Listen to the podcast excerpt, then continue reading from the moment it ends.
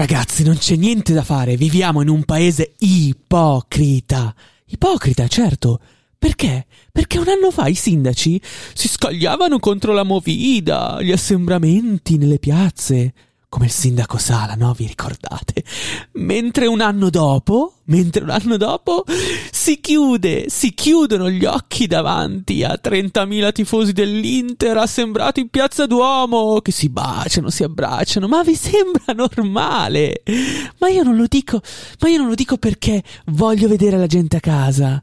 Ma ci è stato detto che quella gente poteva stare lì per motivi di sicurezza. Per motivi di sicurezza. Non si poteva multarli, non si poteva disperderli, per motivi di sicurezza. E perfino non si poteva bloccarli in anticipo, per motivi di sicurezza. E allora, e allora viviamo certo, perché questo dobbiamo fare. Socializziamo. Lo dico da tempo contro speranza. Viviamo, viviamo, viviamo. Però non deve esistere il doppio standard nella legge ci sono alcuni che possono fare delle cose e altri che non le possono fare. Sbagliato, non si può fare, non si può fare. E allora che questo doppio standard non valga soltanto per il pallone e per il calcio, perché sembra proprio così. Che questo doppio standard valga anche per chi vuole andare a casa di amici, per chi non vuole rispettare il coprifuoco, per chi vuole andare a mangiare al ristorante riparato dalla pioggia. Che valga questo doppio standard anche per queste persone. Ecco, sono abbastanza incazzato. E quindi io preferirei adesso passare la linea a Fabio Simonelli da Gavirate. Un applauso a Fabio Simonelli. Siamo giocati due minuti di trasmissione per questo pippone non richiesto. Siamo contenti di questa cosa. Ovviamente abbiamo fatto, facciamo ripartire la base. Perché poi quando io incomincio no, a dire sì, queste allora, cose, comunque... c'è Fabio che mi interrompe. Quindi non riesco, non riesco ad esplicare, a, a, a, illustrare il mio pensiero. Però eh, volevo sì, dirlo insomma, perché. Vabbè, allora, innanzitutto rifai partire questa base che, come al solito, sta facendo quei soliti casini in regia. Comunque. Par- parliamo eh. di cose serie, caro Paolo. Parliamo di cose serie. Sì. Allora, spieghiamo l'audio che abbiamo fatto sentire in apertura. Sì. Quelli sono eh, dei poliziotti, una macchina della polizia che passa in mezzo ai tifosi dell'Inter e a posto di fermarsi e verificare la situazione, visto che si trattava di un, di un assembramento, suonano il clacson per festeggiare. Faceva faceva molto ridere. Invito tutti gli ascoltatori a guardarsi il video perché fa morire Quello che dovevo risate. dire io l'ho detto. Quindi andiamo avanti con la trasmissione. Benvenuti ad una nuova eh, sì, puntata di Eurovisione. Non era richiesto, non era richiesto perché ti vorrei ricordare. Era richiesto, era richiesto. Ok, era richiesto. Allora, ti vorrei ricordare che questa eh. è una trasmissione che parla di Europa e quindi entriamo subito negli argomenti eh, di questa no, puntata. No, in realtà pa- parla di Europa questa, cosa, questa vicina dell'Inter perché il Movimento 5 Stelle, no, eh, in realtà no, era un'altra cosa. Volevo collegarmi a Fedez, ma ne, parla- ne parliamo dopo. Allora, eh, andiamo Mamma avanti. Mia, andiamo avanti. Oggi, oggi siamo incasinati. Oggi siamo incasinati. Di una parvenza di ordini. Perché allora, registrare la mattina non ha senso, capito? Capito? Andiamo avanti. Siamo ancora assonnati, cazzo. Allora, sì. allora, di cosa parleremo? Parleremo del caso della settimana in Europa sì. perché eh, il presidente del, del, Parlamento europeo, David sì. Sassoli, e la vicepresidente della Commissione eh, europea, Vera Jourova, eh, tra l'altro la delega ai valori, della, eh, ai valori della trasparenza, sì. sono finiti nel mirino del Cremlino sì. okay? e sono stati considerati persone non gradite. Giusto. Insieme a loro ci sono anche altri eh, funzionari europei. Quindi adesso andremo a spiegare nel dettaglio la questione, sì. cosa è successo, cosa non è successo, soprattutto i motivi che hanno portato la Russia a questa decisione. Poi parleremo di Boris Johnson perché è decisamente in difficoltà in patria per una questione più che altro legata ai soldi, sì. e poi spiegheremo bene perché, e poi parleremo di una cosa molto particolare, molto interessante, ovvero il nuovo piano di eh, eh quello che noi chiameremo il piano di resilienza, con sì. questa parola che è anche un po' vuota ormai, no? Ecco, il nuovo piano di ripartenza invece che sta usando la Grecia. Zitta zitta, poche parole, tanti fatti. Va bene, ok, allora partiamo con la prima notizia, ovvero l'attacco della Russia all'Europa.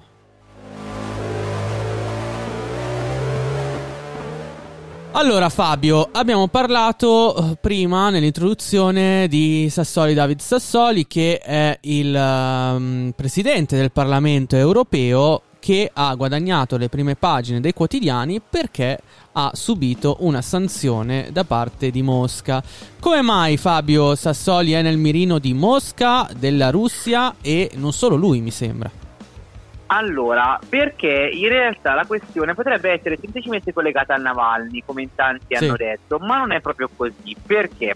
Perché negli ultimi giorni, ok, eh, la, eh, alcune autorità europee si sono incontrate okay, e eh, volevano un attimo capire com'era la situazione eh, diciamo, da tenere nei confronti della Russia, sì. ok? perché ci sono tre questioni aperte che devono essere risolte. La prima è legata a Navalny, ne abbiamo già parlato in tutte le salse, sì. anche nei precedenti podcast, invito tutti gli ascoltatori ad andarseli a risentire qualora eh, lo vogliono fare, insomma, sì. qualora non interessate l'argomento. La seconda invece è legata a quel famoso attacco eh, in Repubblica Ceca, nella fabbrica di esplosioni, ah. lo ricordi? Sì, sì. Eh, per, cui, per, cui, ci sarebbero di mezzo... Una sorta di sabotaggio, dicevano. Esatto, i servizi segreti russi, ok, la, il GRU, che sono i famosi eh, discendenti del... Beh, forse non ne abbiamo mai parlato però ad Eurovisione, comunque... Vabbè. Non abbiamo mai parlato, esatto, ricostiamo velocissimamente in una frase la vicenda eh, nel eh, 2014 sì. esplode una fabbrica di munizioni in Repubblica Ceca, muoiono due persone, che sono due operai. Sembrava fosse una cosa, diciamo, naturale, o meglio, un un'esplosione, un incidente, esatto. Invece sembra che ci, ci, siano dietro i servizi segreti russi e per questo 18 dipendenti dell'ambasciata russa erano stati allontanati dalla Repubblica Ceca la Russia per ritorsione sì. altre, ha eh, allontanato 20 diplomatici cechi appunto dal suo paese, ok? E quindi questa è la vicenda, secondo, il secondo punto sì. un po' interrogativo sulla Russia. Il terzo eh, punto interrogativo sulla Russia è eh, ovviamente anche tutta la questione legata al, eh, alla varia influenza insomma, che potrebbe avere sull'Europa, ok? Va bene, In sì. particolare eh, devo dire una cosa su David Sassoli che ha detto che lui non si sente intimidito in alcun modo da queste minacce, non ha paura della Russia e continuerà sì. la sua battaglia per i diritti umani. Perché tu hai eh, prima detto che le sanzioni possono essere legate alla questione Navalny, ma la questione Navalny nel senso non solamente per lui, per la questione specifica, ma per la questione dei diritti umani in Russia, ok? Russia, sì. E, e, e, quindi questo è molto importante perché la, le, il Parlamento europeo eh, sta, sta, lavorando a questa cosa. Però quali possono essere eh, le mosse del, dell'Unione Europea per rispondere a queste sanzioni? Hanno pensato qualcosa? Sì, hanno pensato a qualcosa, per esempio il fatto di bloccare le sì. esportazioni eh, europee in Russia, mm. prima di tutto. Poi anche eh, bloccare la possibilità da parte della Russia di aderire al famoso codice SWIFT, ok? Che sì. è quello delle banche. Delle banche, eh, sì. Esattamente, ogni, ogni, tanto ve lo chiedono in banca. Cos'è il codice SWIFT? È praticamente la possibilità di aderire al circuito europeo delle banche che detta così semplicemente al, magari al cittadino in sé non viene in tasca niente, però dal punto di vista finanziario è importantissimo perché permette di risparmiare un sacco di soldi, ok? Allora, ecco, assolutamente. Ecco, e... E io vorrei dire una cosa. Ehm, inoltre, vogliono, bisogna anche dire che, certo, si può colpire la Russia con queste cose che tu hai appunto sottolineato, però sono gli oligarchi il problema, no? E quindi l'Europa sì come avevamo già detto in precedenti puntate, vogliono proprio colpire e sanzionare degli oligarchi nello specifico. E come lo fanno? E attraverso, come dicevi tu, sanzioni economiche e finanziarie. Sì, e, e anche eh, andando a colpire direttamente la persona, caro Paolo, sì. perché gli potrebbero revocare la possibilità di tornare in Europa. E per questi oligarchi è fondamentale fare continuamente il tragitto Mosca-Europa e Mosca eh, con le varie capitali insomma, del certo. continente. Perché? Perché hanno tanti interessi in vari paesi. Sì, ricordiamo solamente le reti del gas, ecco, quello è molto per importante. Dire, certo. Va bene, allora per finire vorrei soltanto uh, sottolineare che uh, l'Unione Europea eh, è, è, passata al contrattacco contro, contro, la Russia anche per la questione delle fake news, va bene? E con questo eh, passiamo al secondo blocco di Eurovisione.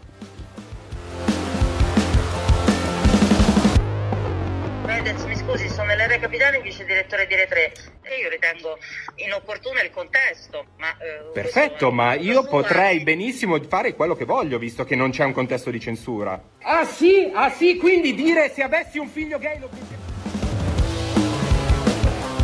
questa è la situazione del nostro paese oggi. Allora va bene Draghi, va bene Letta, va bene Speranza che, che sta sempre lì e poi si adonta pure se qualcuno lo critica, poverino, ma non era un rivoluzionario una volta, eh cavolo, ma beccati pure le critiche, ma fa qualcosa, esci da questo vestito ingessato nel quale ti sei costretto, insomma, e lo vedo in questi collegamenti da Floris sempre fermo con la cravattina e basta, e va, e va a vedere come la situazione negli ospedali e vai a vedere come la situazione nella Calabria.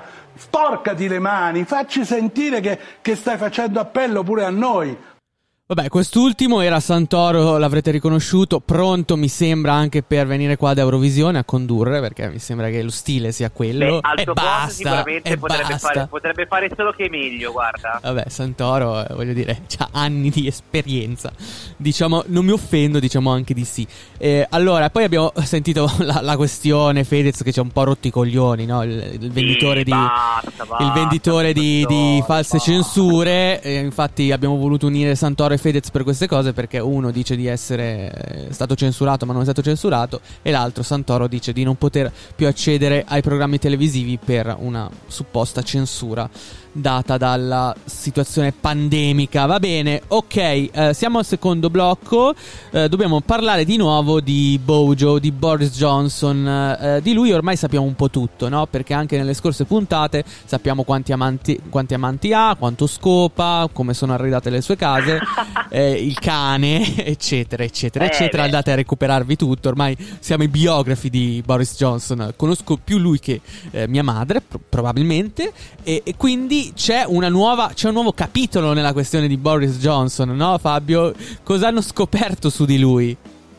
hanno scoperto che ci sarebbe uno scandalo legato alla ristrutturazione dell'appartamento di Downing Street, sì. eh, dove ovviamente Boris abita con la fidanzata, ok? Che si chiama Carrie Simmons e anche lei è stata grande protagonista dei nostri precedenti podcast. Vero. Perché ci sarebbe un conto da 58.000 sterline che sarebbe stato pagato sì. almeno all'inizio dai finanziatori del partito conservatore. Ok. Per questo per la ristrutturazione della casa, giusto? Esatto, per questo è partita un'inchiesta, anzi diverse inchieste che potrebbero addirittura pro- condurre alla incriminazione di Bojo. Sì. Perché eh, alla fine è un, uh, parliamo di una sorta di uh, gola profonda, un consigliere sì. anonimo che ha rilasciato un'intervista al Sunday Times. Si parla di, esatto. questa, di, questa, questione della casa, appunto dell'appartamento in Downing Street, che ricordiamo il primo ministro paga di tasca sua, non come qua in Italia cioè, che quando, eh, quando tu eh, occupi un ufficio oppure un appartamento, eh, questo Di viene definito. Insaputa, come scagliola, no? viene definito come servizio no, pubblico. Ecco, no, qua si paga, ok? Qua, eh, qua, Boris Johnson paga per stare dove sta. E la cosa, eh, la rivelazione in realtà è sulla sua situazione economica. Quindi Bojo sarebbe sul lastrico. E quando una sarebbe persona è senza soldi, sì. e non è il caso di Fabio, eh, vo- ah, quando una per- qua- qua- saranno, ca- saranno cazzi saranno miei, cazzi miei. Se- allora, tra i più poveri, eh, tra i due, eh, potete capire subito che è il più povero qua dentro. Comunque, de- detto questo, quindi mi sento vicino a Boris Johnson. Eh, Boris Johnson non starebbe bene economicamente e quindi quando c'è un potente al governo che ha problemi economici è anche, è anche esposto a che cosa Fabio? Ai ricatti perché si parla di Ai questo. ricatti, sì, alla corruzione, alla possibilità di qualche favore, insomma non è una buona situazione. Non è una buona situazione perché il Labour ha detto che, come dici tu Fabio, Boris Johnson sostanzialmente è un corrotto perché avrebbe ricevuto questi 57 milioni di... Eh, scusa, sì, 57 mila sterline. No, no, per, no perché, perché, gli arredamenti, gli arredamenti eh. se tu vai a vedere, poi questa cifra continua a crescere, cioè eh, siamo arrivati a 200.000 sterline. Quindi perché non arrivare a 57 milioni prima o poi di sterline? Eh, me lo aspetto, me lo aspetto da, da Bojo. Uh, però eh, ragazzi, qu- questo povero uomo ha anche sei figli da mantenere, eh, ricordiamoci. E poi ha anche un divorzio da, da sostenere, da pagare gli alimenti. Non è, non è molto, eh, non è la, molto la semplice. La cosa assurda, caro Paolo, sì. in realtà è che la maggior parte dei soldi che lui eh, riceve, sì. cioè come, come, stipendio, sì. Poi se li riprende il governo. Eh, sì, ti spiego per questo. Sì, perché praticamente lui come stipendio ufficiale avrebbe 157.000 sterline, Giusto, circa sì. 185.000 Sì. euro, che più o meno è anche quello che eh, guadagna il premier italiano, eh? Sì. più o meno siamo, siamo lì. Siamo non- lì. oh, Esatto, però quello stipendio al netto dell'imposta sul reddito, ok, quindi la, la- quella che mh, per noi sono le, appunto le tasse sul lavoro, sulla busta paga, ok, è di 95.000 sterline, Eh, cioè è, è, di è me- gli mangiano più di metà dello Sì, stipendio, sì, roba sì, dimezzato, incredibile. Anche, incredibile. Poi adesso- anche in Inghilterra le tasse sono alte, ragazzi.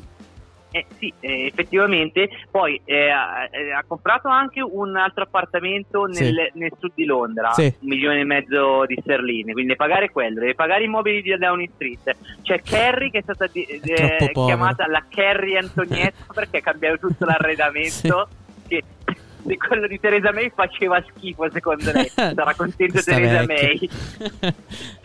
no. Sì, perché io mi sono immaginato sta scena, no? Allora, lei che arriva, oh, ma cosa sono sti santini? Sai è presente gli appartamenti delle nonne Sì, degli sì, anni sì. 50 con i santini, Quei mobili, merletti con col pizzo Ah, esatto, i. Uguale, uguale, uguale. Vabbè, sì, eh, c'è da aspettarselo eh, da Theresa May adesso, non è che questa è questa gran designer. Vabbè, comunque, questa è la situazione di Bojo. Speriamo che, che- che si riprenda. E io volevo sottolineare, sottolineare una cosa: che Bojo eh, effettivamente guadagnava meglio quando non era Quando primo non era ministro. premier, sì. Cioè, soltanto con le collaborazioni eh, giornalistiche al Telegraph guadagnava 300.000 euro all'anno. Vi dico solo questo. Vi dico solo questo. Madonna, per fare quattro articoli, eh. Quindi Eh. inizia quattro articoli. eh. Invidia, invidia. Eh, invidia, quasi. Io non mi sto confrontando. Scusi un attimo, ma perché? Posso chiederle una cosa? Ma perché è così nervoso? Io non l'ho mica attaccata. Ah, beh, Io la tecnica del perché è così nervoso? Ma si vergogni, lei sta utilizzando tutte le piccole Professore, armi professore. che si, si Allora, utilizzavano professore. che evito di... Allora, professore, professore, ma diciamo, lei dice qui c'è stata presa una responsabilità. Veramente si vergogni. Ma perché, professore? Bonaccini di... Però mi perdoni, Bianca, mi- Sì. Bianca, mi perdoni. Io non so di cosa mi dovrei vergognare. Galli e Bonaccini a duello da Bianca Berlinguer. sanno Galli e Bonaccini di cosa si devono vergognare. Ma io non ho capito poi la questione, però eh, era bello sentirli. No, allora era semplicemente che ehm, Galli eh, sosteneva che ovviamente, come sostiene da tanto tempo, le riaperture, queste ultime, eh, fossero eccessive e soprattutto potevano essere fatte con due o tre settimane di ritardo, ok? Bonaccini sosteneva il contrario, o meglio che comunque c'era il rischio calcolato, Capito. insomma la versione ufficiale Sì. del governo e quindi sono un po' scontati. Sì, sì, sì, sì, sì, solito circo. Va bene, allora Sì, ehm, esatto. passiamo, passiamo a un altro paese eh, europeo che deve riprendersi dal Covid, dai disastri del Covid, però che era messo male male economicamente perché aveva subito la troica, l'austerity. Di chi stiamo parlando? La- là dove nasce la cultura europea anche, diciamo. Ecco, una bella frase fatta eh, subito. eh, allora, Però vera. eh, Però vera. eh, sì. Vabbè, è la Grecia, è la Grecia. È la Di Grecia. cui non abbiamo parlato spesso nei nostri podcast, però lo facciamo Sì. perché è interessante quello che è successo in settimana. Perché eh, il governo greco ha varato un piano di investimento per 57 miliardi di euro nei prossimi sei anni per ricostruire l'industria, Sì. i servizi statali, Sì. attrarre gli investimenti e stimolare le esportazioni. Ok? Sì, Kyriakos Mitsotakis, il premier, eh, greco ha detto che questo, questi investimenti sono un ponte nell'era post-Covid, cioè l'ha chiamata proprio era, quindi un nuovo capitolo nella, nella storia della Grecia, perché eh, si pensa che questi 57 miliardi eh, di euro, no, si è quantificato sì. perché ci sono sia gli aiuti del recovery fund e sia, e sia, gli investimenti da parte di privati, possano contribuire alla rinascita della, della Grecia. Eh, D'altra parte, sì. caro Paolo, si erano già venduti tutto quello che si dovevano vendere, eh, compreso il porto del Pireo. Sì. Alla, Cina? Cipro, alla Cina? Alla venduto. Cina, eh, esatto. Sì, esatto. E quindi eh, fondamentalmente è un, questo è un piano di investimento che però rientra anche nel famoso eh, piano legato al turismo ovvero la creazione delle isole covid free sì. che vorrebbero fare in quest'estate e eh, il fatto di aver tolto la possibilità qualora uno sia vaccinato qualora, eh, qualora abbia eh, sostenuto un tampone negativo sì. di non fare la quarantena nel momento in cui si va in Grecia e anche al ritorno tra l'altro Assolutamente, e il piano di investimento partirà anche eh, sulle sfide del, della green economy, quindi del, del, clima, del cambiamento climatico, delle rinnovabili.